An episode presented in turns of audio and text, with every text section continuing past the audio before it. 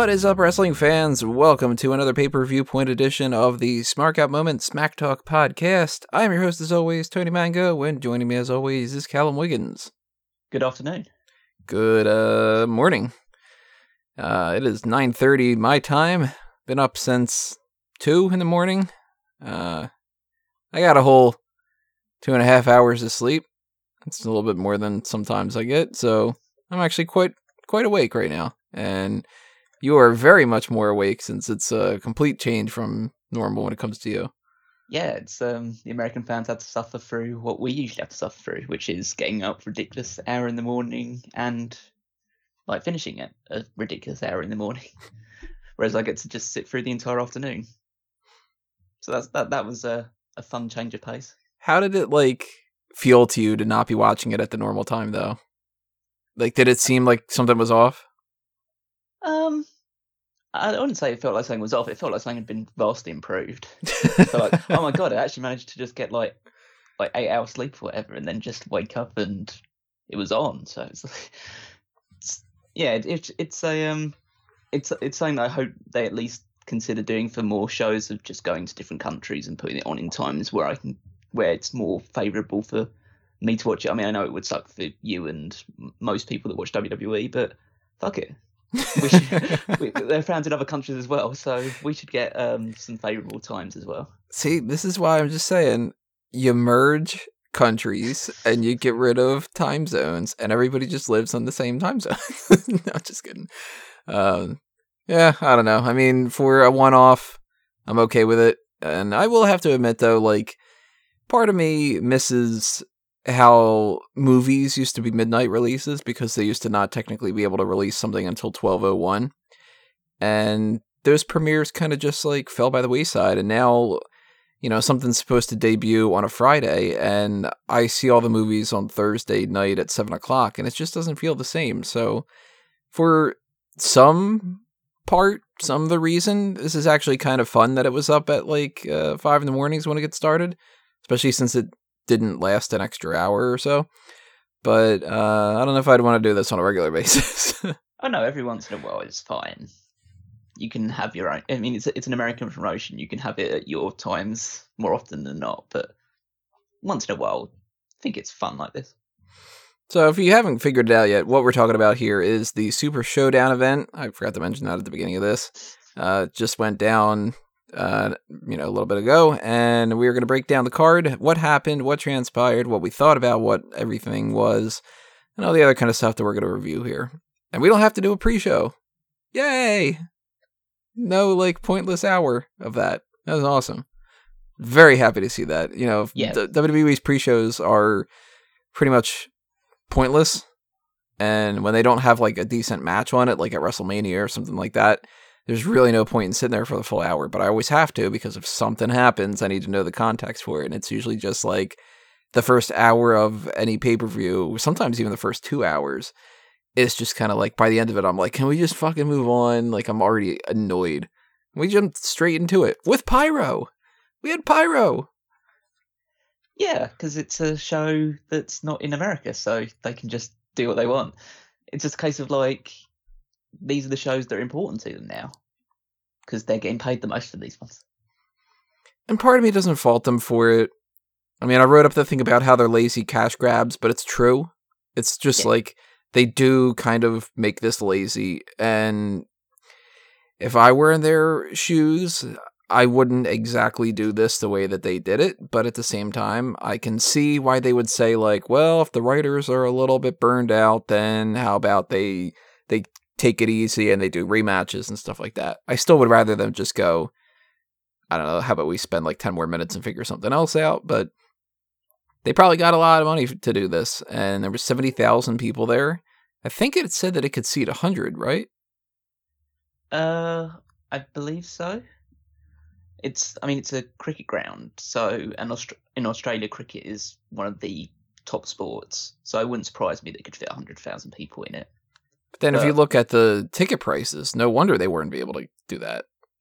No, it was something like I don't know, like the fourth level or something like that. The tickets were like two hundred dollars a piece. Like, I don't remember the exact specifications behind it, but it was something where it was like to get like a floor seat, you were paying like fifteen hundred dollars or something, and it's like, all right, you've got fucking Oscar and Naomi in a tag team match here. Give give me a break. You know what I mean? Like, Well, it's because they can get away with it when they go to other countries. Again, it's just the case of like supply and demand. If you're in America and you can see WWE pretty much every week, not every week, but they're going to be coming to your town probably two or three times a year.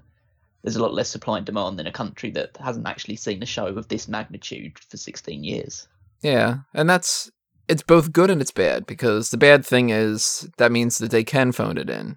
The good thing is the crowd doesn't care; they were into it, and Oh, yeah, that's that's very refreshing to see because that helped quite a bit. If this crowd would have been like as down on this as I was heading into this, and they hit seventy thousand people just going like, "Oh my god, I have already seen this," it would have been a fucking mess.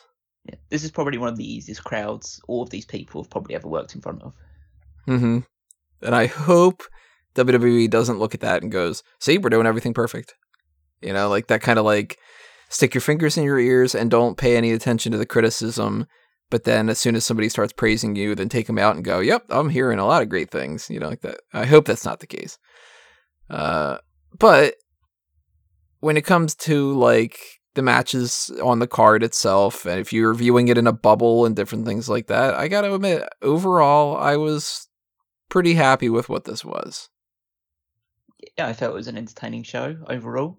There are a few bits and pieces that obviously we'll get into that I wasn't so happy with, but on the whole, it was a a better show than I anticipated going into it. It's better than Hell in a Cell. Oh, definitely. I would. I think any assumptions that this was going to be like one of the worst shows of the year has definitely been blown out of the Yeah. equation. This definitely wasn't either Backlash, the Greatest Royal Rumble, or any of the other stuff that was just bad compared to this. Yeah, and I honestly thought that when we would be recording this right now, that I would be like, number one, exhausted from just being like flat out normal tired, like sleep tired, but then also exhausted from being like, my God, this sucked and whatever like that. And, you know, I got some praise I got to, to rain down on there.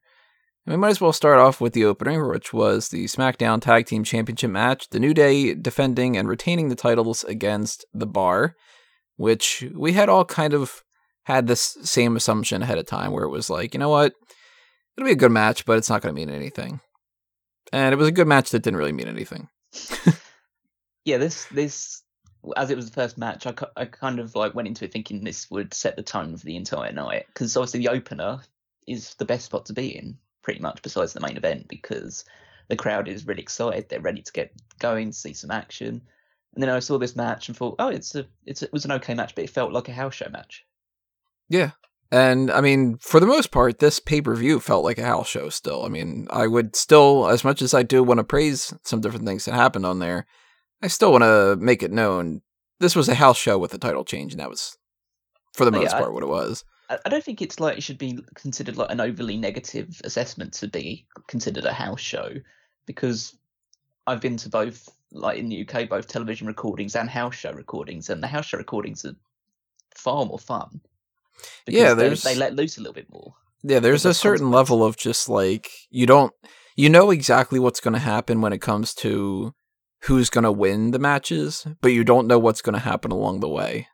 hmm Like when they advertise like uh I don't know, like Roman Reigns is going to defend the title against Dolph Ziggler. It's like, yeah, I wonder who's winning the fucking match. It's going to be Roman Reigns. There's no not going to be some random title change. Every rare once in a while they have a title change just to make you go, "Huh. Wow, I didn't see that happening." But you know, 108 times out of 100 somehow they end up doing the stand, standard stuff. So Yeah. the fun part of the house shows is when they goof off and everything. And it's Mhm. been a long, long time since I've been to a house show. It's been uh well, let's put it this way. I'm pretty sure the last house show that I was in I slapped the hand of Brian Pillman. Wow. So it's been that long since I've gone to a house show. It wasn't like an open casket funeral, was it, or something like that? That Well, it was a casket match. No, that's Oh. a horrible joke. no, that so that was I don't know. Whenever he was a babyface, I guess. When the hell was he a babyface? like in WCW. No, it was WWF. I know that because I've never been to a WCW show, and I never Oh. will. I guess it. I guess it probably would have been ninety five or something, maybe. Maybe, yeah. Wow, jeez, it's been that long. Um, yeah, that's that's kind of crazy now that I'm thinking about that. But uh, New Day in the Bar, they are uh, two of the best tag teams essentially as far as just in ring quality. So it was pretty obvious that they weren't going to have a garbage match or something like that, and. I'm glad that they kind of did this and got it out of the way a little bit because I think if this would have happened a little bit later on in the show, it would have made it seem lesser. Yeah, it was just like a good standard tag team match, good finish with the um the backstab into the double foot stomp. So yeah, have the new day win. Just keep on the championship a little more, and build a little bit of intrigue into who's the next challenger going to be. We can talk about just because obviously this match didn't really have a huge amount of consequence about it. We can talk about the fact that there was only the Raw commentary team on the show. So oh only- yeah, was only- that's right. it was only Corey Graves, Michael Cole, and Renee Young. Uh, yeah, it's like well, at least that means that there's only three annoying voices that we have to deal with rather than five. But you know, it's it it was it was okay. They're just they're just the three people behind the desk. I try not to pay much attention to them anymore. You know, I didn't even didn't even make that uh, assumption in my brain. Like for no reason, Byron Saxton didn't just like pop up or Tom Phillips or something like that. because they're probably the least like important ones, the ones you probably forget about. If you had some sort of quiz about, oh, who's all the um, announcers in WWE, you'd probably say, oh, Corey Graves, he's on both shows, and Michael Cole's been there a long time, and Renee Young's like the new like female ones, and then there's two other, there's the the mini Michael Cole and the black guy, and that's kind of that's kind of what you get essentially. Nah, I gotta say, uh, as much as I think that he's actually not all that bad, Vic Joseph, he's the most forgettable. Oh yeah, but it was. I mean, 205 Live did actually have a match on there, so he probably should have appeared. Like one time, 205 Live actually gets a bit of spotlight, and neither him nor Nigel McGuinness is around to see it. Yeah, they're just gonna be on uh 205 Live's taping on Tuesday night, which will air, of course, on Wednesday because it's 205 taped. Uh, they're gonna be like, "Yeah, it was great seeing that great thing happen and all that. Wish I was there." Like, just kind of. Mm. And Nigel will be like, "I'm so excited! I'm acting like Vince McMahon." I'm... I hate. Although they should have a few more viewers from Australia at least on this on the next show. I would hope so at the very least. Mm. Uh, let's see. Our second match was the SmackDown Women's Championship between Becky Lynch, who retains the title against Charlotte Flair, but she does it in a loss by disqualification because fuck you, they're doing this again. And here's where things get a little bit even more just like frustrating. We kind of called this. Mhm. And that's already bothersome.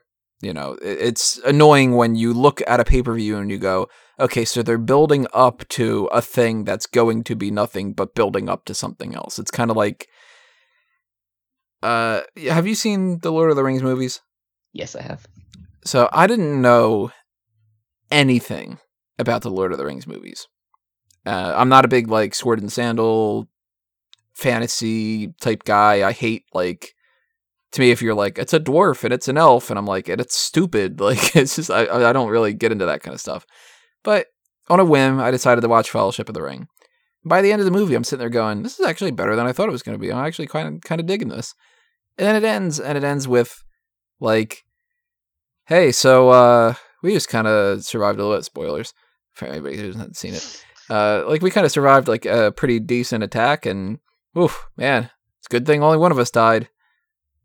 And then it was like, okay, well, how are they gonna get to the other thing and like you know progress this even further and stuff? And then it's just kind of like you'll find out in part two. And I was like, huh, okay.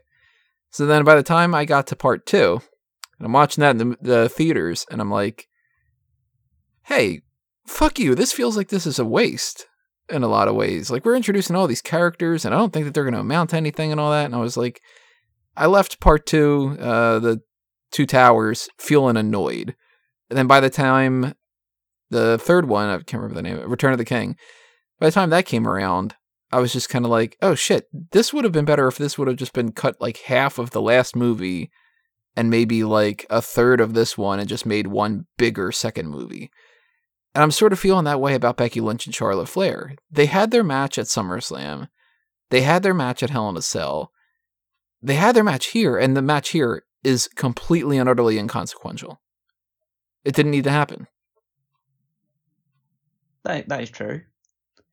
Uh, as someone who like absolutely adores all the Lord of the Rings movies, I'd have to disagree with the fact that you need to have that sort of depth in it. But a sense of I really, really enjoyed this match. It was one of my favourites of the entire night. I think watching it, it felt like there wasn't a real. I know this stupid bullshit about shades of grey and all this stuff, but it was kind of interesting to not have a very clear heel or face dynamic going into it because it felt like just two women who hate each other just beating the shit out of each other, which I really enjoy seeing because I like watching wrestling when it seems like the two people actually want to hurt each other and actually, well, obviously don't hurt each other like a, a Brie Bella attack or anything along those lines, but but they actually look like they want to beat each other up, and that's what I fe- felt like here.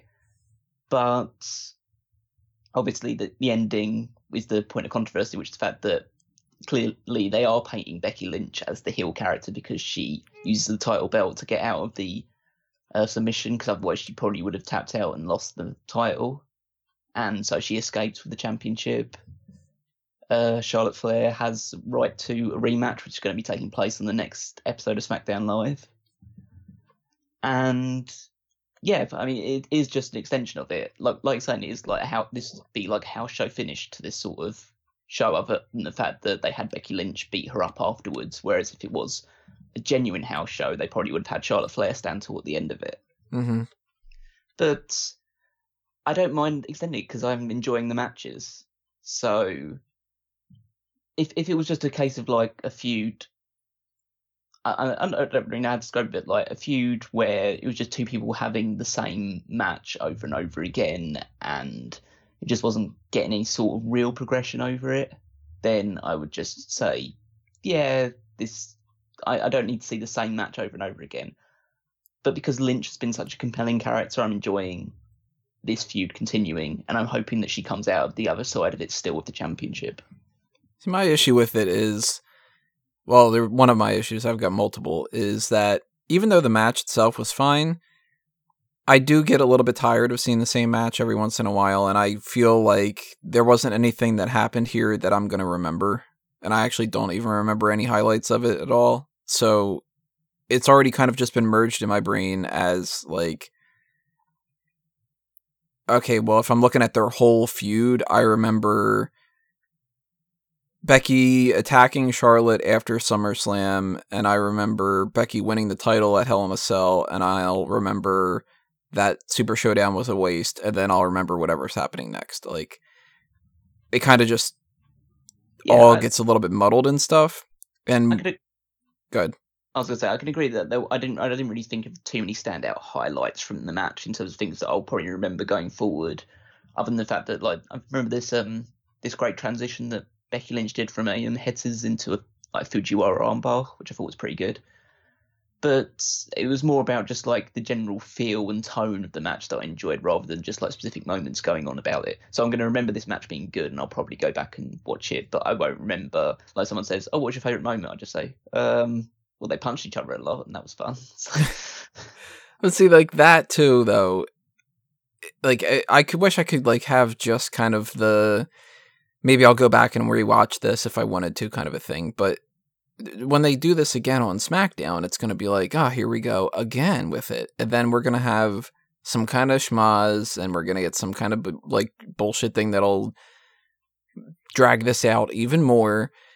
And then the next thing you know, they're going to have another fight segment on the week afterward. And then the week after that, they're going to have a promo and it's going to be a, a contract signing or something again. And then it's going to be like, by having to watch the episodes of Raw and SmackDown and stuff, it makes me to when we get to the point, I don't care anymore at the pay per view.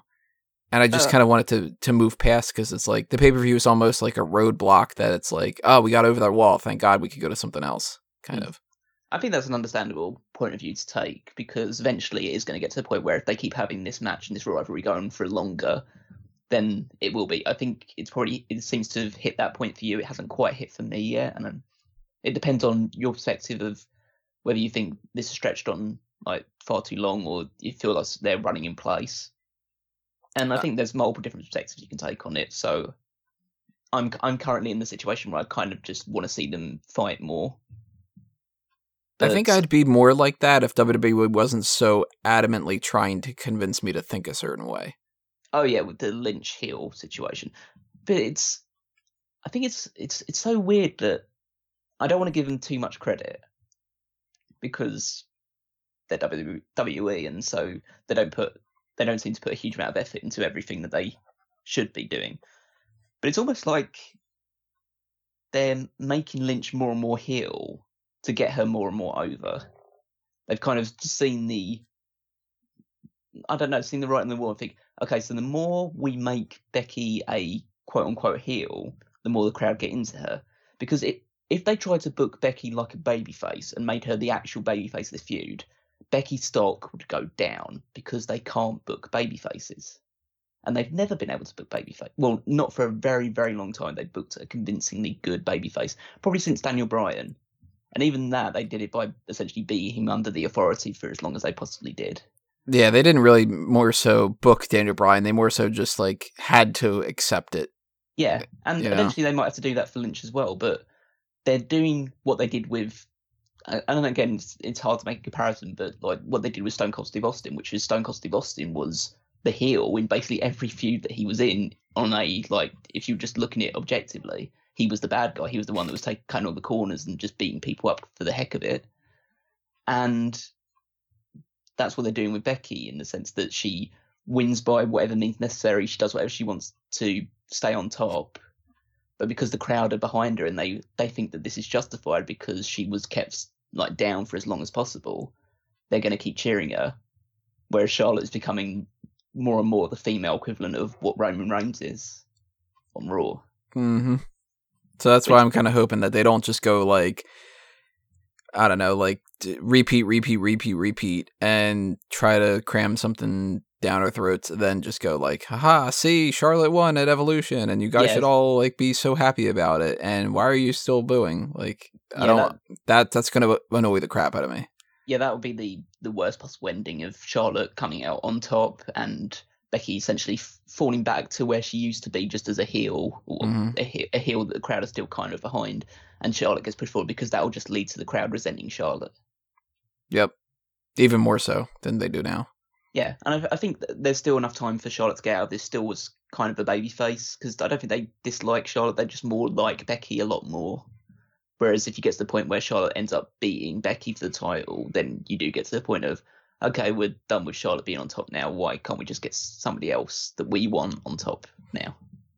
Yeah, I mean it's like uh, when you're comparing certain foods or something like that. If you have something that you kind of like, you know, it's good. If you have an option of something better, the other thing doesn't look as good anymore. You know, if you give somebody a hamburger, they're like, "All right, cool, I like hamburgers." You put a filet mignon next to it, it's like, "Well, which type of beef do you want?" Then suddenly the hamburger's like, "I don't want a fucking hamburger." Yet you're still going to go to Wendy's. You know, like Yeah. it's just kind of you know, that's uh, the equivalent. Charlotte is Wendy's, and uh, It seems like Becky would fit in more at Wendy's, the red hair and stuff. maybe I want some Wendy's now. Oh man, I actually, I want some Chick Fil A. That's even better. It is Saturday. I can actually get it. Anyway, uh, let's move on to John Cena and Bobby Lashley against Kevin Owens and Elias, which I thought was one of the most underwhelming segments of the night This was my morning. Yeah. this was my like low point for the entire show. Uh, the so you see the transformation of John Cena into The Rock, into a shitty version of The Rock, should I say, has been like such an amazing thing of irony for this like last few years. Just this guy who for years would talk about how The Rock left for Hollywood, doesn't actually care about WWE. And then it would just come back for a big payday or whatever and stuff like that. And now that's just what Cena is now although he just doesn't get as good movies as The Rock. So he and, it and he lives in China. Yeah, what's up with all that now? Well, Just like, "Ah, I ain't coming back. I'm I'm staying in China forever or something. like, which is like obviously he looks completely different now. I just imagine they just like inflated Mark Wahlberg and brought him out instead of John Cena. Just well, like, you know, I I was thinking I was I, you know he first comes out and I was just like, yeah, this is weird. Like this hair is I'm not used to it. You know, I don't think it looks bad on him necessarily, but I'm just not used to it.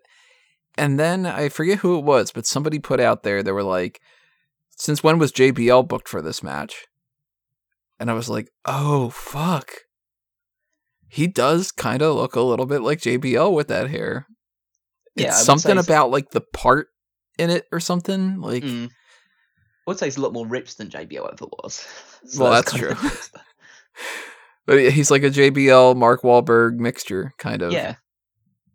He looks a lot thinner. Yeah, he does. Like I could see the distance between his like the bottom of his head and his shoulders. Whereas it used to just be like he almost had no neck because his shoulders were just like massive. And I'm curious why that's the case. Like if he just kind of cut down on not like doing like I, I don't know anything about like fitness and stuff like that. So it's like did he not do the same workout that he did before? Did he just doing something to get a little bit leaner? Like he's doing more cardio type stuff? Where is it that he maybe he wasn't doing as many like uh enhancement type things? Like, you know, oh I don't have a whole container of protein powder every day or like, you know, whatever the case may be. Like Well, maybe he was like he was one of the guys in WWE that was allowed to take certain supplements that others weren't. possibly. Not, not, Definitely. not, not accusing him of anything, but you know there must be some reason why.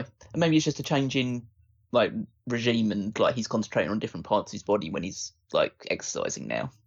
Yeah, I don't know. Whatever it is, he still looks fine. It's just a Oh, yeah. matter of like it was kind of a jarring, like, wow, okay, that's that's Well, what no, Cena like- looks like now. Well, let's say what doesn't look fine, which is well Bobby Lashley's babyface run, which is terrible. and I, also, I also- maintain he should have turned heel, not Braun Strowman. It's like it looks more and more and more like that to me every single day. this match was such a chore to sit through. Mhm. like this like bobby lashley runs wild for a while this is like yeah he's beating up both guys at the same time. Nobody's really that excited about it because really they much more pr- prefer uh, elias and owens. Even like i think they tried to do the same thing that they did on raw by having a go at somebody from the melbourne area. I can't actually tell because i didn't know what they were talking about but then the crowd started cheering. And so like i think that backfired on them. And then they they get the heat on Lashley, which feels like an eternity, just like constant uh, rest holds and just a few slams. It felt like they were trying to take as few bumps as possible until Lashley did some sort of spill to the outside and thought, oh, maybe they are taking it a little bit seriously. And there's the hot tag to Cena, and then there's six moves, and then it's over. Right. And he spent a little bit of time building up this idea that he was going to debut this brand new finisher. And what is it? The Lightning Fist, which is I like I didn't even know that it was called the Lightning Fist. I had to find that out on fucking Twitter because it looked to me like it was a wrist to like the cheek or like a really weird chop or something like that. It's just this I mean, I don't even like it when people do punching finishers to begin with. Like I think that the I think that let's put it this way. When the Big Show does a knockout punch, I buy it. He's fucking huge.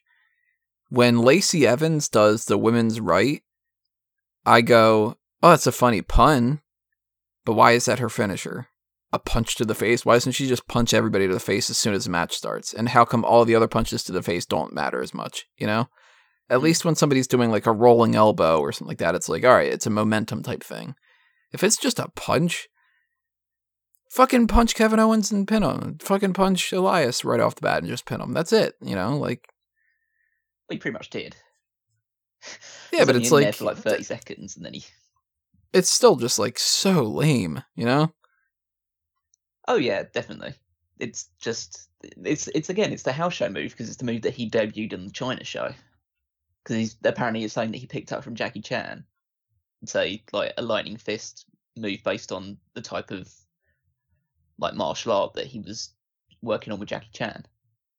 So there's at least a backstory to it, but it's still like awful, and it makes Elias look crappy for being beaten by one like.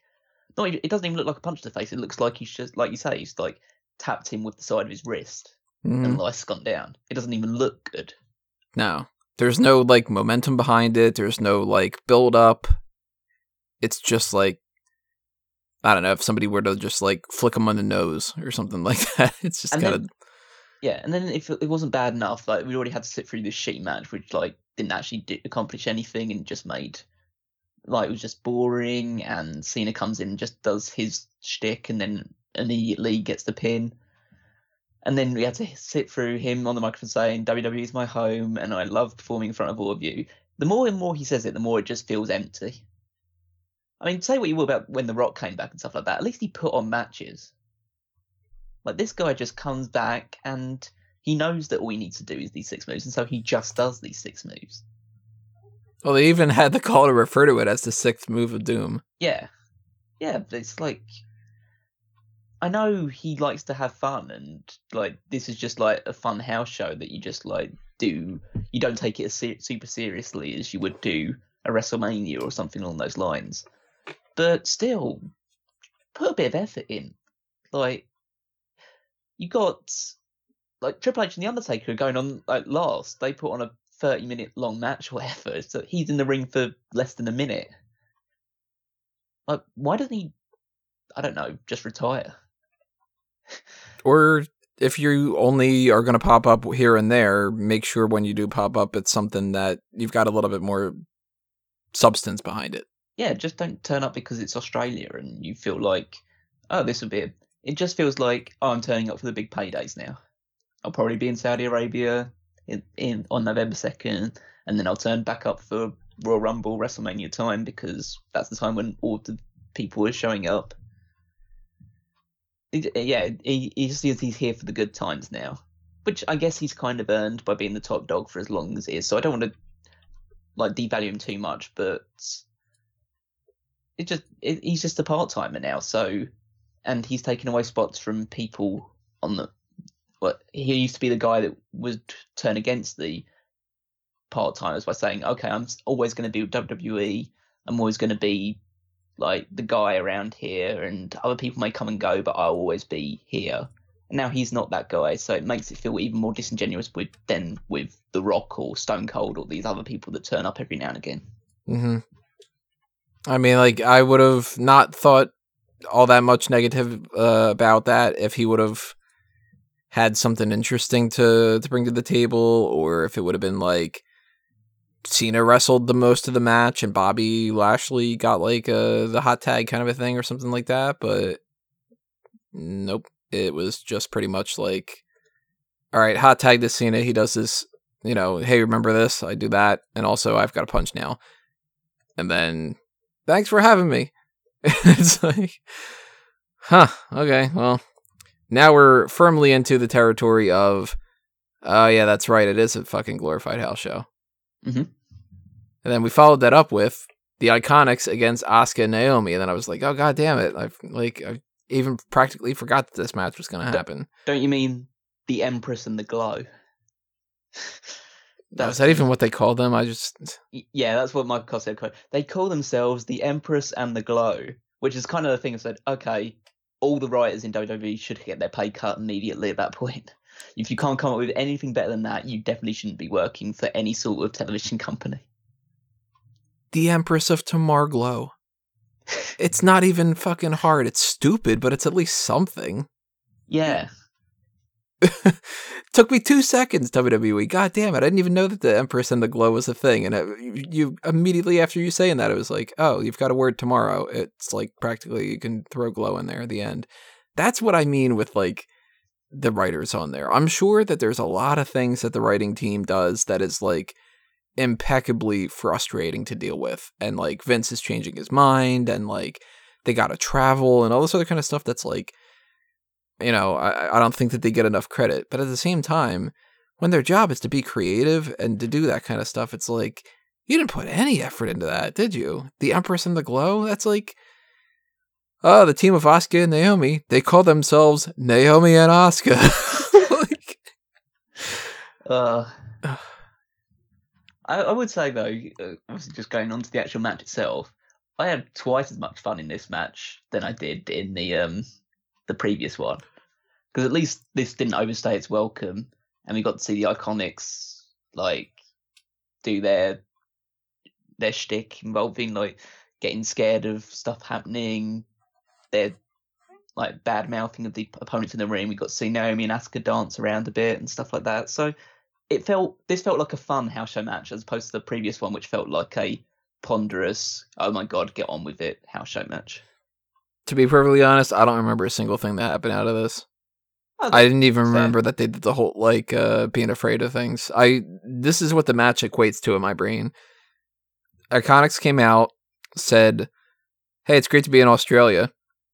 And then Asuka and Naomi came out, they danced a little bit, and then the next thing I know, the Iconics won, and I'm like, "Oh, cool." Yeah, I, I mean, there's a few little bits and pieces. Like, um, remember, like there was a part where uh, Naomi did the splits off of a um, like Billy Kay trying to pull it down, and so she just like because Naomi can do the splits. Obviously, she did, didn't feel any effect by it, and so th- did the same thing to Billy Kay, and Billy Kay can't do the splits, so she just lands awkwardly, and so it's pretty funny. Uh, Asuka do Asuka's obviously she's nowhere near as important as she felt like this time last year, but she's now into this cute, quirky. I'm just doing this for fun type mode, which also, which has its own charm to it. And then you had the um the Billy Kay and uh, uh Peyton Royce iconic pose, which is them pretending to essentially be superheroes. And it was like literally the wrestling was secondary to just any of the like little fun elements they were throwing into this. And then eventually you get the uh I don't know what their finishing move is, the Iconics, but I don't think they use it very often. yeah, they It's don't probably win. which is probably the sense of they don't actually have to use it very often because they usually don't win matches. So they did it, and I looked in for wow, that took a while to set up, and it didn't look very good. So maybe you should find something else. I totally don't even remember what the move was. It I was- mean, even even in my notes, uh, I say uh, that I'm gonna forget about this in five minutes, and I must have. oh yeah, I mean it's it definitely wasn't a match that would live long in the memory, but I think the finisher was some sort of so Billy Kay gets her up facing towards her, so she's kind of got Naomi wrapped around her, but Naomi's facing forwards, and then Peyton Royce comes in with a running knee. I just looked at him and thought, wow, that like that took a while for you to try and get Naomi into that position. And then when she was there, you just did a running knee, which you probably could have just done if you just had Billy Kay holding her down and have her running with the knee. probably would have looked a lot more effective rather than just this. It, it felt far too convoluted for something that's supposed to finish the match. Hmm. And well, what's essentially just a running knee to the face. And yeah, I think it was just it was good to see them win in Australia. It was it, it was I was surprised that they didn't do the promo that I was expecting of them just shitting on the crowd and then trying to turn them heel. Very They- surprised about that.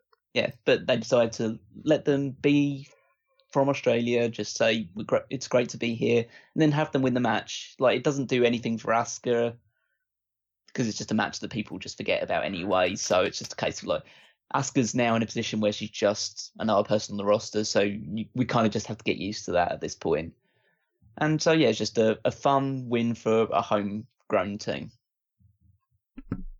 Now, I do still kind of think that looking at the roster, Asuka's the only one that makes any sense to me that could beat Becky for the title. Um, Like I, I kind of can't see like Naomi winning the title going into WrestleMania again or something like that. Like, you know, I have, I have, uh, I, I I don't know so so far going into it because there's many different things that could happen. Like I'm, I'm kind of on the boat of thinking that eventually Charlotte's going to move, but win the Royal Rumble and instead challenge Rousey for the title at WrestleMania. It's got in my mind at the moment. But for the SmackDown side of things, I wouldn't be surprised if they gave the title to Lana, huh? just because she's been like getting a lot more attention with the Rusev and Aiden English feud, and so they'll have they'll sort out that feud, and then Lana will start to build herself up as like a popular baby face. She'll start winning a few matches against like the Iconics and stuff, and then she'll be the one that gets a sneak win over Becky Lynch, and everyone will hate it because it's Lana winning the championship over Becky Lynch. They could have someone call up soon as well. Out of the people in NXT, I mean, hmm. I mean, I, I don't know what. It depends whether you want to run after this feud with Charlotte is over. Want to run with Becky Lynch as the an anti-hero babyface, or you want to continue to persist that she's a heel. Because if you want to persist her as like an anti-hero badass babyface, Shayna Baszler makes all the sense in the world to come up. Yeah. And then if they go with like, well, she's the heel, I mean, there really isn't a lot of options. I guess, yeah, if, if you wanted to call up Candice LeRae early or something like that, then maybe. But I'd say you probably would at that point go with yeah, go with Asuka or Naomi. They'd probably make the most sense. I don't know. I got a feeling that SmackDown's uh, women's side at WrestleMania is going to be underwhelming. Yeah, we'll see. Def- it's definitely not going to be the main event slot. That the could act, you know what they could do? They could give it to Nikki. Nikki, Bella. Mm-hmm. I guess they could. She's not technically part of either Raw or SmackDown, so she can go in between. You said yeah. Nikki Cross, I would have been well into it. Yeah, they might they might just go ahead and give it to Nikki Bella just to be like, well, you know what, we'll have her do that, and then wouldn't that be interesting? If she, and, mm, I don't know, we'll see. The one thing that unfortunately I'm not going to be able to see when it comes to WrestleMania is Samoa Joe holding the WWE Championship, which I was really hoping at some point we would have been able to do because I thought Samoa Joe versus Braun Strowman could have been a really cool feud for WrestleMania. Samoa Joe versus John Cena could have been a really good match. Samoa Joe versus Daniel Bryan. Oh, it seems like he's never winning that fucking title. Uh, the good thing about this, though, is at least the match between he and AJ Styles was good. It was one of the better matches of the night, I think. Yeah, I thought it was a great match. Um, the first thing I have to point out is there's not a single Raw Championship being defended on the show, and you put the WWE Championship match in the middle of the card.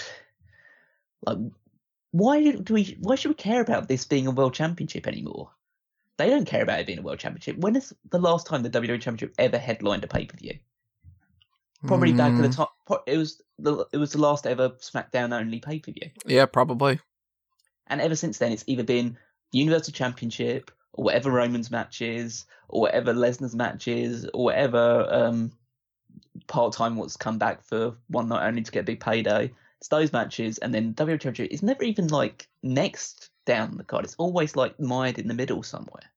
We had the Intercontinental cha- uh, Championship headline over the WWE title. Yeah, it's just like, yeah, we get it. You don't think SmackDown's an important show, but in this opportunity, at the very least, if you're not defending the Universal Championship, just put it like near the top. I know you're always going to go with Triple H Undertaker's last match, but surely this match could be the penultimate one or the one just before that. Why do you have to put? Why are you, putting this match on before the number one contendership match for this title?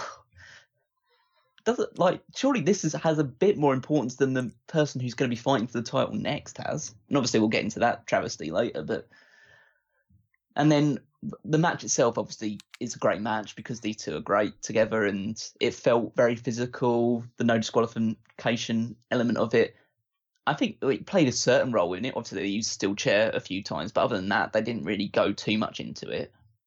Used the table as well, I guess, as well. Uh, playing off like an injury to Samoa Joe's leg was a smart way of having AJ start to show a bit more of a vicious side to him and be able to take advantage after Samoa Joe dominated the first half of the match. And then it leads into the calf crusher and Samoa Joe taps out. I, I think it was it, it was it was definitely one of the best matches of the entire show. But obviously AJ Styles is still the champion. And I don't I don't know if I entirely agree. I definitely see why people would believe that this probably means that Samoa Joe's never holding the WWE Championship. I'm still just of the mindset that they just don't want AJ Styles to lose the championship until the video game's initial sales go, go out. Yeah, but at that point, though, Joe's not going to win it after that, you know? I think he'll be. I think he could be fine for it at WrestleMania if Daniel Bryan's the champion by that point. And if not, then he definitely would be like he would definitely be a challenger at some point in the next year. I think it, it, it was just bad timing for him in the fact that okay, AJ Styles is the cover star of the video game and he's held the championship for quite a while, and we might want to have him hold it for a year or so. So it was just poor timing on Joe's part. I, I'm still of the mindset that I think they're giving the title to Randy Orton before the uh, either by the end of this year or early next year. It's got to be Orton or the Miz. Yeah, it'll be those two. I don't think they'll have the title changed to Daniel Bryan. At, um, obviously, well, spoilers for later on, but I don't think they'll give Daniel Bryan the title at uh, Crown Jewel. You know, why don't we skip ahead to it? Because fuck it, why not? Uh, second to last match of the night was the number one contenders match. It was Daniel Bryan versus The Miz, and it was a grand total of I think it was like two minutes and thirty seconds. Yeah, Just completely sunk all like the energy. Uh, they did a quick roll up, and the crowd was like, "Wait, what?" And it wasn't like, "Whoa, I didn't see that happening." It was just kind of like, "Did that just fucking end?" Like that kind of a thing. yeah, So I didn't like that. That that annoyed the shit out of me. yeah. I mean, at that point in the show, I think you would the third hour, ju- the fourth hour just started. Thought, okay, so you're going to give this one a decent amount of time, and then you'll have a longish Triple H Undertaker match, and then that's the end of the show. And then this one goes on about three minutes. Like, fucking hell, you need to give like fif- 45, 50 minutes to the Undertaker and Triple H. It's like you couldn't let this. I, I thought this match was going to go quite short initially because they seem to just be going into their big moves immediately, with Miz doing like the running knees and stuff like that, and getting and getting some near falls early on. So okay, so you're going through your your big moves quite early on here. So are we gonna just going to have a like a hot start, then just a bit of a uh I standard middle part, and then builds up to the finish? And no, they decided to just go to the finish immediately, which is Daniel Bryan rolling the Miz up, and like you say, the crowd was just silent for a, a while because they thought, okay, that can't actually have ended it. Oh my god, it actually ended it, and then they started cheering because obviously Daniel Bryan won. So at least they had the foresight to have the babyface win in a match Right. like that. If it had been the Miz winning and it had only gone two and a half minutes, just go, oh fuck this. Now, I don't 100% hate this because at least I can make the argument well, if I keep criticizing the fact that they keep doing things over and over and over and over again, and then I feel like I've already seen it, well, at least they got this out of the way and I don't have to watch a full match again if they do another match in the future. But at the same, uh, in the same regard, I look at this and I go, okay, AJ Styles retains. This means that Daniel Bryan's probably going to beat uh, beat the Miz. And then when it happens, then it becomes okay. Well, clearly the Miz is going to interfere at Crown Jewel. The only question is whether Randy Orton interferes too. I mean, it's there's there's a lot of different routes they could take with it. Obviously, there's the, you actually have the match at Crown Jewel between uh, AJ Styles and Daniel Bryan, which a lot of people are looking forward to, even though the likelihood is, especially based on the reign that AJ Styles has had, that there's going to be some sort of interference by either The Miz or Randy Orton or Samoa Joe. There could be loads of different options there. It could lead to some sort of fatal four way match or multi man match at Survivor Series for the championship if they want to go down that r- route. If it's not going to be Raw versus SmackDown like it has been the past two years. But yeah, I I think the likelihood is that that match is going to be interrupted by one of either Samoa Joe, Miz, or Orton, and then that will lead to whoever the actual champion is going to be leading into WrestleMania. Yeah, because we've got Survivor Series right now. I mean, a lot of the rumors and stuff are saying Team Baron Corbin against Team Kurt Angle. Which, if they do that, then that seems to me like that negates all Raw versus versus SmackDown stuff. Yeah, and it's sense. pretty much like if they because they i mean it wouldn't make any sense for me to have like let's do team corbin and team uh angle and incorporate anybody from smackdown because why would they bring people over from the other brand? And then if you're not doing that you kind of can't do like all right we're gonna have this raw team against this raw team but then we're also gonna do like the women is gonna be like team raw against team smackdown. It's like that's gonna be weird. So I got a feeling Survivor Series is going to suck real bad because it's going to be like, let's say, Miz interferes against uh, this whole thing with AJ Styles. Miz gets a title match for Survivor Series, and Miz wins the title. Or Randy Orton does that, and Randy Orton wins the title there. Then we know that we're also going to get a rematch of whatever that happens. We're going to get it again at TLC, and probably again at Royal Rumble. Um, meanwhile, uh, if we have like Charlotte Flair against Becky Lynch again or something like that at Survivor Series, I'm just going to scream. But uh, we know that like Crown Jewel is halfway between what Super Showdown was and halfway between like a regular pay per view. I don't imagine that a whole lot of things are going to change all that much, but whoever interferes in this WWE title match, it's a little hard for them to wait past Survivor Series and then have a match at TLC. Mm. So I guess we're not getting champion versus champion. I don't know. It's a Uh, little underwhelming. Yeah, Uh, but at the very least, in, until the interference, the AJ Styles Daniel Bryan match should be good, and it's it's a it's a dream match in many respects. Obviously, they had a an attempt at a match uh, earlier in the year, which was also interrupted. So at least we have that vision in our minds already. But I thought the WWE Championship match was one of the better matches of the show. Very like like very well put together, great storytelling match between AJ Styles and Samoa Joe.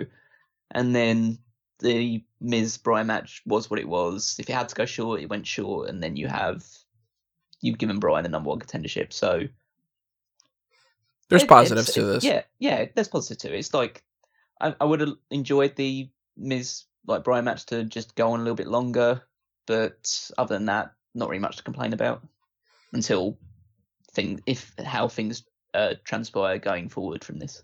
Yeah. I mean, if we look back on this and we go, oh, they would have sh- they would have been better off they would have just like put the title on Samoa Joe, or if like you know this and that and that. There is a possibility we look at this in hindsight and we hate it, but at least as far as this goes, WWE title match was good. Danny Bryan Miz sucked. uh, then we had the six women tag team match. Ronda Rousey and the Bella Twins defeated the Riot Squad. Major thumbs up here as Brie Bella didn't injure anybody. Yeah, that's always That's pretty much it. it. I mean, obviously Ronda Rousey gets a huge pop coming out as you'd expect. I think she needs to stop doing the "Oh my god, I'm so unfor- I'm so fortunate to be here" face that she has. Like she comes out and it just looks like, "Oh my god, I'm so lucky to be here." Like this is such a great experience, such a great. I was like, can you just put on like a face like you just want to go to the ring and beat someone up? Because that's a cool face, and I like it when you put that face on during the match. But going into it, you just look like, oh my god, like I don't really care what happens. I'm just so happy to be here right now. It's like, Yeah, I don't think the uh the big smile turns into the frowny face. like that whole gimmick, I don't, I'm not a big fan. I, I, I I like the well, yeah, but I, I like just her being. Well, she's meant to be the, the baddest woman on the planet, and she's coming in with like the biggest smile on her face all the time. It's like it's not like Mike Tyson ever came to like the ring with like just this giant glowing smile on his face, or whatever, all the time. That would have been frightening as hell, though. If he would. yeah, I know. It would have like just him staring at them with just a big beaming smile on you. It's like, oh my god, I'm gonna die. It's like uh, when when like mobsters have like uh cutesy kind of nicknames. It's like Frankie. I don't know, like uh Lucky Pants Carosa, and then it's like, oh, that's a really like uh, silly kind of name, and it's like, yeah, well, he's murdered thirty people, and it's just like, oh fuck, okay, well, that's why he can get away with it, like He's murdered, he's murdered 30 people by tying his pants around their throat. And yeah, and that's why it's all Lucky Pants, and yeah, instead of being like, oh, it's you know Jim the the Strangler Smith or something like that. It's like, all right, you're trying a little too hard. Mm. Like, if Ronda had something like that going on, it'd be like, all right, that's kind of cool. But instead, you could tell that she's just kind of like, this is great, and then oh fuck, I have to work. like, you know what I mean? Uh, Bella Twins are the Bella Twins. I mean, they do their shit. It doesn't matter. They're they, they're in WWE from the Total Divas and stuff. That's like, let's not mince any words here. I, th- I thought Nikki looked all right. I, I was absolutely shocked when they put Brie and Liv in the same ring together. I mean, it's like I said to like, oh my god, of course they're going to do that because that's what everyone was expecting them not to do, but they did, and the crowd popped huge when Liv Morgan kicked Brie Bella in the face with that like running enzuigiri. It's like, oh my god, yes, that's what you wanted to see. You wanted to see her get a comeuppance in a in a safe way. Obviously, you didn't actually want her to injure Brie Bella but um, yeah, I did that little spot with Brie grabbing Liv by the tongue, and there was just like a few interesting things. Ronda Rousey is a great hot tag. Like she is like so explosive coming out of the corner and just beating everybody up. You just totally buy it. She's so aggressive with what she does. Um, and then the double arm boss arm boss spot at the end. Like I don't know if that could actually work. So I looked at that and thought, I mean, it looks cool and it looks like it's hurting them, so it's done its job. But I don't know whether you could actually do that sort of move to like anyone legitimately. But if people enjoyed it, then that's all that really matters at the end of the day. Is wrestling after all. Yeah. So like it was it was fine enough, but I just don't like the Riot Squad, and I don't think that this mattered. And it was a house show thing again. It's another, you know, if you went there and it's like, particularly if you're a little kid, particularly if you're a little girl, if you went to a house show and you saw this, it would be like, oh wow, for my six year old self, this is amazing. And for, you know, 30 plus year old, I 30 plus since I'm 31. I'm not like, you know, 39 and half dead. Although I am half dead. Uh, for a guy like me, it's like, all right. Like, Yeah. there's nothing to it. Like, there's no substance. I don't care, you know? I mean, I was pretty like certain who was going to actually win it. I think they were at least they were at least subtle in building some tension between Rousey and the Bella Twins, in the sense dur- like before the match even started, Rousey and Nikki were both all well having some sort of discussion about who should actually start the match because they both wanted to start. And then during the match itself, Brie and Nikki were tagging between themselves and keeping Rousey on the outside. And it was only when Nikki Bella had been knocked off the apron and Rousey was the only person Nikki could tag to that she actually did tag her in. So I think They didn't do anything afterward, though. no, I was kind of expecting them to, and they didn't. no, they should have done. It would have been nice to see like the. I would say nice because I don't want to see Rousey versus Nikki Bella anyway. But if they're going to do it, then there's not really much I can do to stop it. So it would have been interesting to do the like them attacking Rousey from behind afterwards and start getting themselves like built up as the the team to take them on, or at least Nikki take her on at Evolution. But they might save that for Raw. Yeah, that's going to happen on Raw. And I guess the reason why they did that is uh, didn't do that, I should say, is because of what happened at the end of the night. Probably was just like, uh, let's just not do that twice. Yeah, that's fair enough. Thankfully, though, after this whole like inconsequential type of thing, we had the cruiserweight championship match between Cedric Alexander and Buddy Murphy. Now, I didn't know this ahead of time, but Cedric Alexander lost. Actually, they said he hasn't lost in a year. He actually has. And I looked it up. I went on um, Cage Match, and he's lost on house shows, which they don't necessarily count 100%, but he has lost. And he actually technically lost in October of last year or so. I think that that's what I was looking at. Actually, it might be the opposite. It might be November. Uh, I don't know. Whatever the case may be.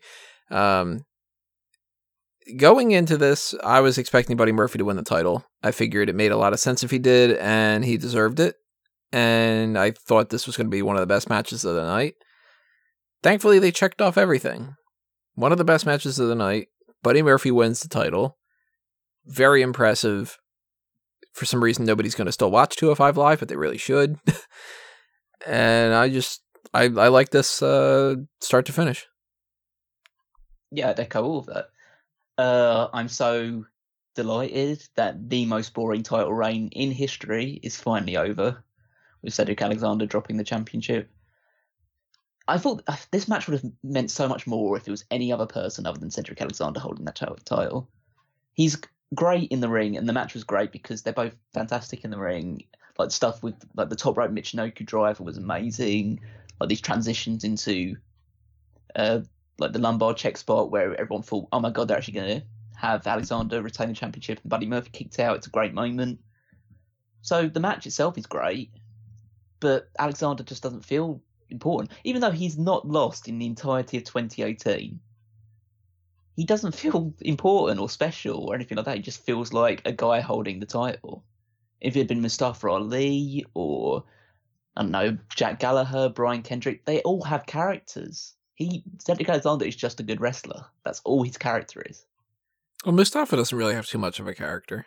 Well, he he's has his like the I guess the social. He's just that he more vocal. Well, yeah, and obviously the stuff that he talks about, obviously working for his uh like door and stuff like that. The fact that he's trying to present a good image of himself because a lot of people that have like a Muslim heritage are badly treated in America just because of what certain groups of people have done in the past.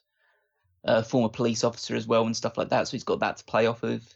Like Alexander obviously has stuff about his family and he works hard and elements like that, but and the stuff with the Cruiserweight Classic, but it hasn't just doesn't feel like there's been any progression beyond that point.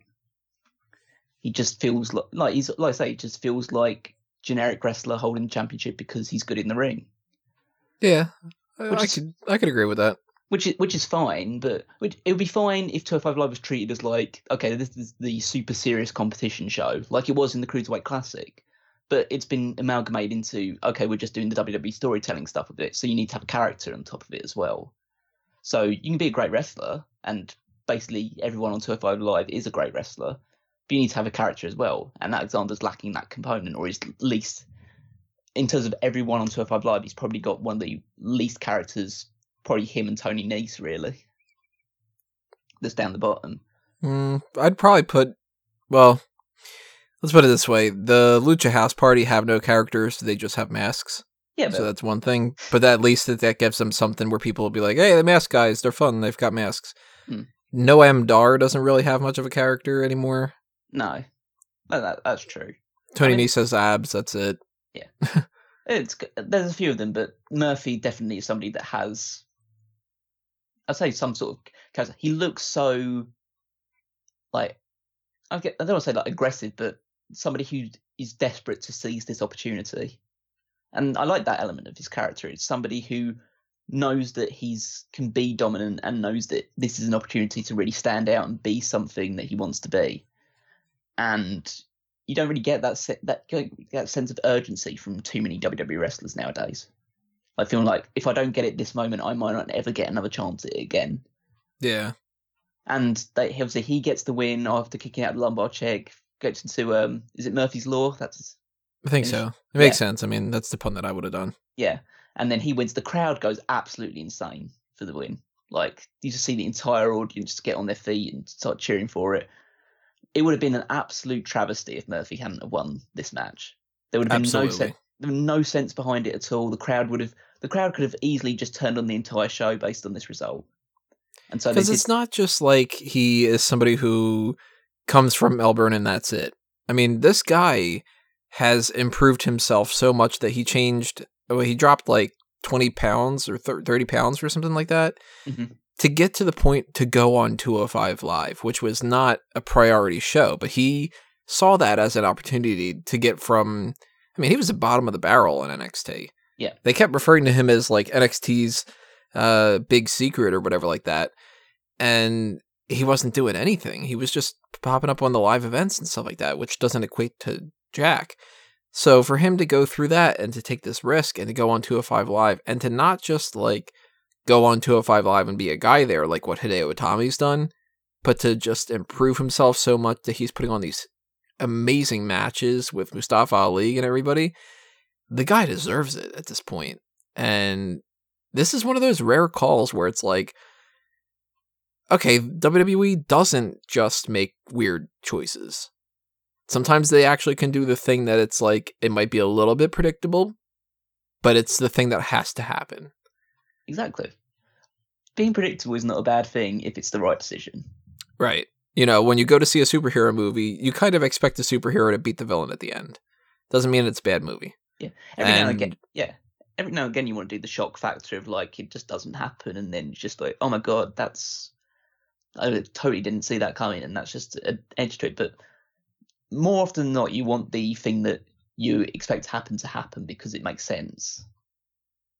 Yeah, I mean, sometimes you wouldn't Gwen expect it to Stacy dies, and sometimes you get like, wow, this person turned heel, and I didn't expect that. Or if you get like, try to think of like an example of like, never would have seen that happening kind of a thing, where like somebody, for instance, like um, Triple H and Sting, they have their match at WrestleMania.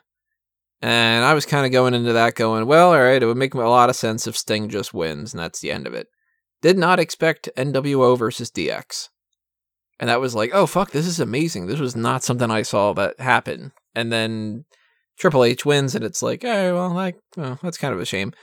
But at the same time, hey, they gave us something that I did not see coming, and that's really cool. And it was like a shock for a shock, but it was also a shock for fun. It wasn't a shock for like, haha, we got you. We didn't do the predictable thing. Aren't we so edgy? Which they could have done that here. They could have been like, let's have Buddy Murphy lose, and then you know that way it's like, oh fuck you WWE, we're gonna boo the hell out of the next uh, heel that comes out, or you know like that kind of weird mentality. Mm. Thankfully, somebody thought better of that, and they just went, yeah, we pretty much have to put the belt on Buddy Murphy, right? And then I guess everybody else just was like, yeah. like sometimes it's that cut for uh, straightforward and cut dry. Just you do it, it makes sense. You're gonna get a couple people that are gonna go, oh, of course, the guy who was in Melbourne, you know, whatever. But those people are gonna be the ones that still accept it afterward, you know. Yeah, don't listen to those people. Those people don't know what they're talking about. Just go go with what makes the most sense ninety percent of the time. Because it turns out people actually like that stuff. And everyone I've I've seen nothing but a complete and total positive reaction to Buddy Murphy winning the title. Both from the crowd that was there, online reactions. It makes the most sense, like just to get a fresh face on 205 Live as well. I think this is a good thing for the entire brand. Me too. It's a big old thumbs up on that one. And I don't want to like just completely devalue what Cedric Alexander did by saying he was like a terrible, boring Titan Row. He had put on some very good matches, and I think now he doesn't have to have the burden of the championship. He might be able to see some evolution of his character, hopefully. I hope so, because I hope that that's not one of those guys where now that he's won the title, that they'll look at him as like, all right, well, you did that, so now you're now you're a jobber. Yeah, you've you had know what I mean? essentially. Yeah. It's like for that matter, that's like what happened for a while with TJP. And I think TJP is one of the most underrated people in WWE right now. Like that dude is always putting on good matches and he's actually entertaining on the mic and everything like that too and I don't know, just one of those things where sometimes when you lose a title even though you were a champion already, they still don't value you all that much. Mhm. Luke Harper's an intercontinental champion. He hasn't been able to do anything as a mid carder on his own. Nope. just weird. Uh, but we've got the six man tag team match that followed this, which was the Shield against the Dogs of War, Braun Strowman, Dolph Ziggler, and Drew McIntyre. And if you haven't gotten tired of watching these people fight, good news, they're still gonna fucking continue this for another couple weeks. Uh, I forget who it was. I think it might have been Guest Five had left a comment in the live chat on uh Maniacs where he said that hasn't been watching Raw, so this was different and fun. And it's like, well, that's the caveat. If you've been watching Raw, you've seen these people fight over and over and over and over by now. Because it's been two, three, sometimes four segments on each episode of Raw for what, seven weeks? Something like that, I think. Mhm. So at that point, yeah, I don't care anymore. This match doesn't mean anything. And the only thing that could have been meaningful out of this is if Braun Strowman would have pinned Roman Reigns, because then we would have went into Crown Jewel going, well, at least Braun Strowman pinned Roman Reigns, but they can't even do that. Dolph Ziggler takes the pin because he's the one that's the sacrificial lamb. There's no heel turn, which I don't think it would have been a good uh, like decision to do that anyway, but it's still a thing that they could have done, which would have been interesting, and they didn't. And this is just a house show match again. And I, I felt really like disheartened and kind of sad when I was watching this because I came to the realization that I've been watching a lot of like 96, 97, 98 pay per views here and there over the past like two months. And this felt like in your house. Yeah, I, I would agree with that. It's the issue with having so many tag team matches on the show, in the fact that there's always going to be there was it was getting to the point where you you get you used to so many matches where there's a heat spot where one person is being beaten up constantly and then it just tires out. Essentially, like you're just waiting for the hot tag all the time. And it's fine if you have like two or three tag team matches on a show. If you have basically most of this show being tag team matches, it gets a little bit overwhelming. This match bored the shit out of me. Uh, I know I thought it was fine. It was just like it, it was too If if somebody were to say to me, "Should I watch it?" I would say no. yeah, it it took too long to get where it was going. Like it was just a sense of they were beating up Rollins for what felt like it felt like hours watching them just beat up Rollins and having Dolph Ziggler shouting say, "Come on, Rollins, like Rollins, do something, Rollins. Nobody cares, Rollins. Like you're looking in the mirror, man. It's like it's definitely you're definitely talking to yourself at that point.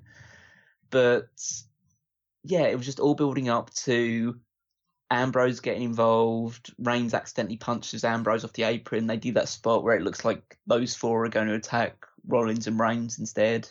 But then obviously Ambrose goes back and continues to fight with the Shield. You know, the when they do those kind of things, this is where the cynical person in me goes. This is realistic, and Dean Ambrose still has no problem with the Shield. He wouldn't have hammed that up. Yeah, he would have been like, he would have gone straight into the fucking ring and been like, "Yeah, these are my friends. I'm not gonna just pretend like I'm gonna fight them for the hell of it. Like, you know, that's kind of like I'm not gonna be hanging out with my buddies and go like, so, fucker. And it's like, wait, what? Are you mad at me? And then just kind of stare at them and be like, no, no, no, I'm just kidding. After like five minutes, it's like, no, like we're all having fun here. We're friends, you know. Like it's kind of like, and then and we had the thing of like the Shield saving Ambrose constantly because Strowman was going to tackle him on the outside. Reigns intercepts him, puts a spear through the barricade, which is the most exciting thing that happened after like 16 minutes of just constant like just standard six man tag stuff. And then McIntyre gets taken out by Rollins, and then Ambrose gets hit dirty deeds, and Ziggler gets the pin. I assume it's going to lead to some sort of thing on Raw where Braun Strowman's getting tired of Dolph Ziggler being the weak link, and so McIntyre's almost going to have to choose between does he stick with Dolph Ziggler as tag team champion, or does he essentially take him out? They well, a, a time where they lose the championship or something along those lines, and Ziggler just essentially gets kicked out of the the thing because he's holding the team back or do we and do we start still still see see seeds like seeds being sown of Ambrose turning on the Shield eventually, or is that kind of over? Was it just for this match? There's there's a few elements that can go on about it, but yeah, it was just like you say, this match has been this has been the matchup we've seen for weeks and weeks at this point, and this was I thought for 15 minutes out of the 20 minutes it went on or whatever was really ponderous and boring. Yeah, and I'm just interested at this point at like what do we get for WrestleMania and how do we work backwards? Because to me, it's sort of like if we get Batista versus Roman Reigns, or we get The Rock versus Roman Reigns, then the option in my book is Dean Ambrose and Seth Rollins go in as tag team champions and lose it to the Authors of Pain. Or do we get Ziggler and McIntyre drop the tag titles to Ambrose and Rollins, and then they drop them to Authors of Pain, and then we have the Shield triple threat at WrestleMania. If that's all the case, at some point Seth has to drop the Intercontinental title, and who does he drop it to? And I'm only really interested in those questions. I'm not interested in like, well, when is Braun Strowman going to lose next to Roman Reigns? Or hey, is Dean Ambrose going to turn? Well, if he is, he's not going to turn for a while, so I don't really care. It's just kind of like it all falls short.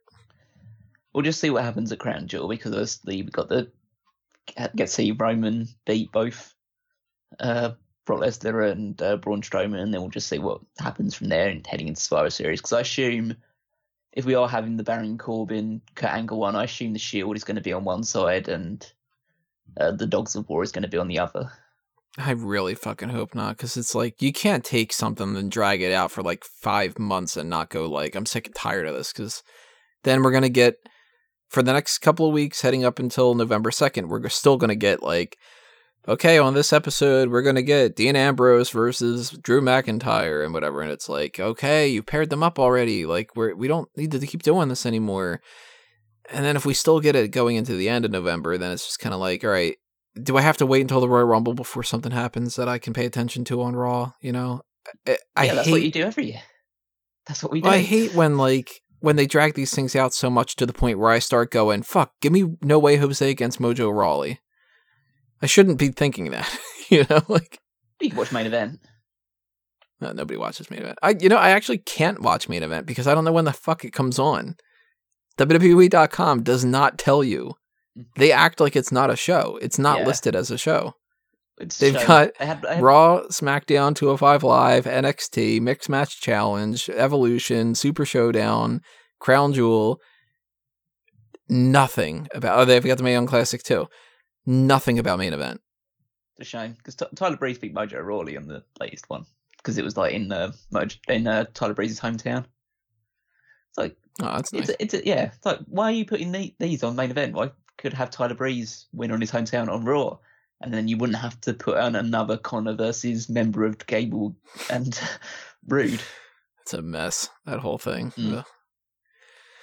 Well, our main event for the night is something to end off on a positive note because I had, you know, crapped on this a little bit ahead of time, said that didn't expect it to be all that well. Undertaker's been kind of beaten up, and they ended up doing better than I thought that they would. This ended up being quite a bit of fun. There were parts of it, of course, that it was just kind of like, uh, that's you're struggling a little bit, but they made it an ODQ, called that one ahead of time. Yeah, Congrats on that one. yeah. And, and I, I Uh, know WWE. Yeah, I mean, it's something that like they kind of have to do nowadays, a little bit. And even though it's a little bit predictable, where it's like, all right, they're doing this because they're trying to be a little bit more flexible, they need it. Yeah, I, I think this this match is nostalgia personified. It was nostalgia turned up to ten, essentially. You had it's it's the Cody Rhodes special in the sense that it's all smoke and mirrors, or it's only smoke and mirrors. Uh, but it's like it's just fun, just a little bit of fun. Like it's like part of me hates it because it's two 50 year old men slowly fighting each other with the same old shit that we've seen for the last 20 30 years or so. It's like but then if you like that stuff then it's just fine to see it every now and again. It's not like they, they do this every single week or anything like that. It's just a one-off show. But i mean it's it was 30 minutes long and i think god's sake triple h just has the longest match on every single show he's ever on. Like can't you just like rein it in a little bit? But yeah it was got to see a good few weapon shots some nice involvement from kane and shawn michaels on the outside as well and the crowd was just into the entire thing because they loved these guys and they were so excited to see them because it's the first time they've been in australia for a long time and they get to see two absolute legends have a match against each other that they may never ever get to see again so at the end of the day, it was just all a, a, a, an amount of fun, a good amount of fun. You know what I found uh, funny during this? The uh, of course, like the standard announcement for a match, you've got the following contest is scheduled for one fall, and it is for the WWE Championship or something like that.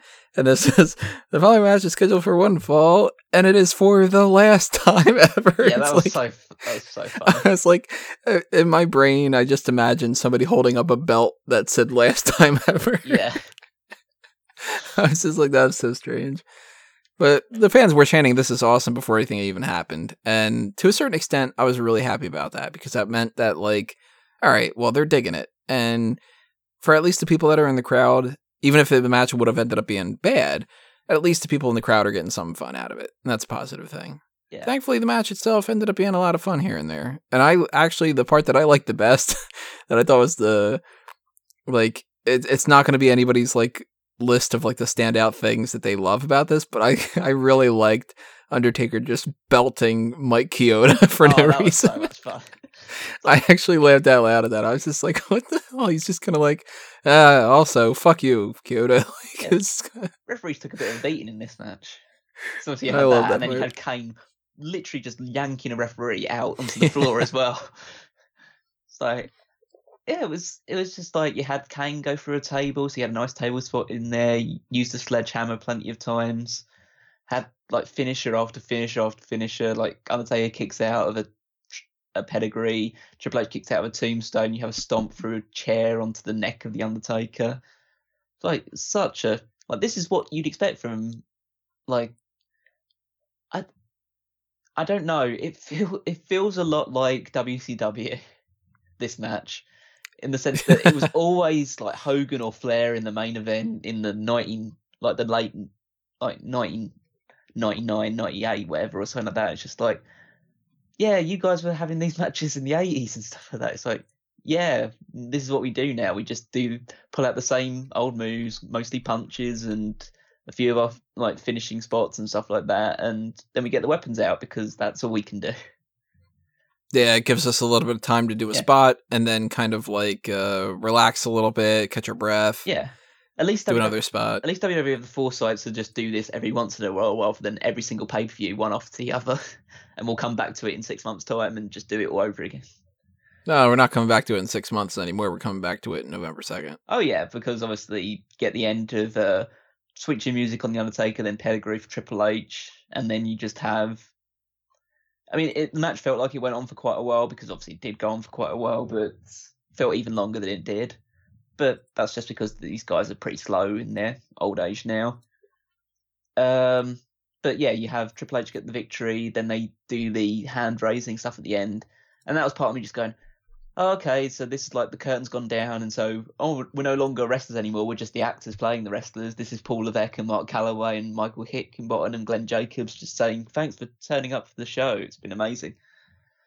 But no, then the Undertaker and Kane do show that there's still some like actual wrestling in wrestling and beat up the guys that like beat them and stole the victory. Put Michaels through the announce table, and Michaels is not going to take a bump like that unless he's getting back in the ring. So, yep, I think we're pretty much confirmed there's going to be a tag team match at Crown Jewel. Yeah, and you know what? As much as I was like kind of not really so so super into the idea to begin with, I'm I'm more into it now than I thought that I would be. So WWE wins on that. Yeah, it'll just be Uh, another. I'm fun- perfectly willing to admit that I'm wrong in certain situations. Like that's one of those things that I think people kind of gloss over is if you if you hate something and you end up liking it, then hey, that's good. You know? Like I I'm glad that I was wrong about this. And if uh if I go into Crown Jewel with a little bit more hype and then the DX and Brothers of Destruction match sucks, then I'm going to be more disappointed than if I went in and didn't think that it was going to be good, but I'd rather go into it expecting something a little bit better and be happy along the way and for it to be maybe matches my excitement or comes a little bit short or something like that than to like hate everything and then be right, you know? Yeah, I mean, it, again, it's a. I, I feel like such a like shit. Like I don't know. Um, what's the, what's the word for it? Just a, hypocrite, essentially, in the sense of I want the new guys, like the current roster, to get the spotlight and stuff like that, and then stuff like this happens, and it's quite fun and enjoyable, and like, oh, this is why no one else gets over because these guys are the only guys that seemingly can do it. But it's it's just it's okay if it's in a bubble and it doesn't overstay its welcome too much. So yeah, they have this match on this show, and yeah, you're going to have it in Saudi Arabia as well, and you're probably going to have a build up for it on Raw for the next couple of weeks as well. But Raw's already long enough as it is anyway, so it doesn't really matter if this takes up like 20 minutes a week anyway. But yeah, it will just be. I'll look forward to the match that they have, even if it no, it's going to be just again four 50 year old men in, as opposed to two 50 year old men in this one. and then just do again another smoke and mirrors show, have a few nice little spots because at least with the tag team one, they get to have a rest on the outside while one of the guys working, and then tag out and then do whatever. And it will be interesting to see what Michaels has in the tank at this point. After being Yeah. away for, after being away for close to a decade at this point. So I mean, push comes to shove. We mentioned this at the beginning of this. We both are a little bit happier about this than maybe we were kind of anticipating, especially me. I'll have to admit. Mm. And even though I don't think that this is like anywhere close to me being something that I'm going to be like, wow, this is like the you know best pay per view of the year or something like that, it's still like I'm in a better mood right now than I expected. So that's that's still a win essentially. Although I'm still burned out on. WWE. yeah, overall, thumbs up show. Enjoyed most of the stuff on there. The stuff that I didn't like was obviously a bit of a shame, but and it, it definitely wouldn't be up in my show of the year category as well. But it'd definitely be in the top half of the shows I've seen from WWE this year. Even if it is a house show, was a glorified house show, and it definitely was a glorified house show. It was the fun version of a glorified house show as opposed to uh, like uh, Greatest Royal Rumble, which was just a bit ponderous to get through, really. Whereas this at least had some excitement surrounding it, and it feels like that at least some stuff will lead in going forward to like future matches and had some element of consequence to it. Yeah. I think that if we basically if we would have had this like the positives that came out of this mixed with the positives of Hell in a Cell and it would have been one pay-per-view, I think it would have been a really good pay-per-view. Yeah, agreed. So it's a shame that they keep Splitting it into more shows. like yeah, that kind of thing. And it's a shame that Raw isn't two hours. And it's, there's a lot of other things that are like that. But still, I'm going to give it more of a thumbs up than I expected. So, hey, you know, it is what it is. And I want to know what everybody else has to say about this, too. I want to know if you anticipated it to be as good as you thought that it ended up being, if it ended up being worse than you had expected, whatever the case may be. Drop your comments below. Tell us what you thought about Super Showdown 2018. Maybe we'll do another. Maybe we'll do. Like I'm fucking WWE. Maybe they'll do another uh, Super Showdown in the future, or maybe this is the last one that we get. I don't know. Uh, I kind of hope this isn't a regular thing. I think that that squashes what makes this a little bit special. But right now we're gonna get Saudi Arabia shows, so maybe this is gonna be a regular thing every year. They're gonna come back to Melbourne or something. Mm, who knows? If it comes back to John Cena, uh, it comes back to China, John Cena will be there. We know that. anyway, everybody, uh, thanks for listening to this. Just get some plugs out of the way before we say goodbye to you. Uh, make sure that you hit that subscribe button on the YouTube channel and ring the bell for notifications to be aware of the next things that are going to be coming up. Not too sure exactly what that's going to be. I'm going to be out of town for this next week, so I haven't quite figured out exactly what we're going to do. And uh, warning ahead of time for the audio quality, that's not going to be as good. Um, but hot tags at least are coming up. I'll talk about whatever's going on with that. And then our main event is question marks right now. We'll see. If you have any suggestions, drop them in the comments below as well. Maybe we'll try to get around to something like that and figure out what the best possible strategy is for the most interesting thing. If you want to request something, though, you can hit up the Patreon. And on the $20 tier, I think is what it is, you get to request whatever special feature that you would want. So if you want a main event of like a top rope list and you really, really want us to talk about our favorite such and such with different things, then that's where you're going to be able to kind of uh, play Puppet Master. So keep that in mind. Also, if you want to show uh, show your support by throwing some spare change our way with the merchandise shops, you could do that on TeePublic and on Redbubble. Just go to Smark Out Moment there.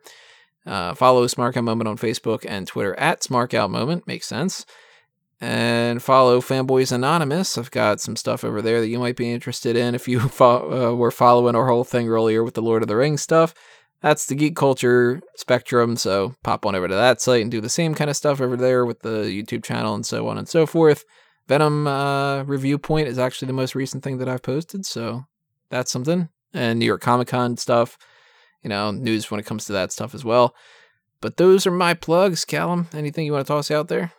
Well, if you want to, you can follow me on Twitter at Wigmeister14 and just check out all the weekly stuff on Smark Out Moment. I recently posted the power rankings for this week so you can see which superstars are at the top of the list. This is pre uh, Super Showdown, so they'll be adjusted next week to accommodate the massively consequential stuff that happened on here. I'll probably drop the Shield or Dogs of War down a little bit for what happened or something along those lines you'll you'll know who's the top guy in WWE based just entirely on my opinion next week. but uh, yeah, stay tuned for that and all the other weekly stuff that's going on. I mean, the top guy is obviously Mike Kanellis, right?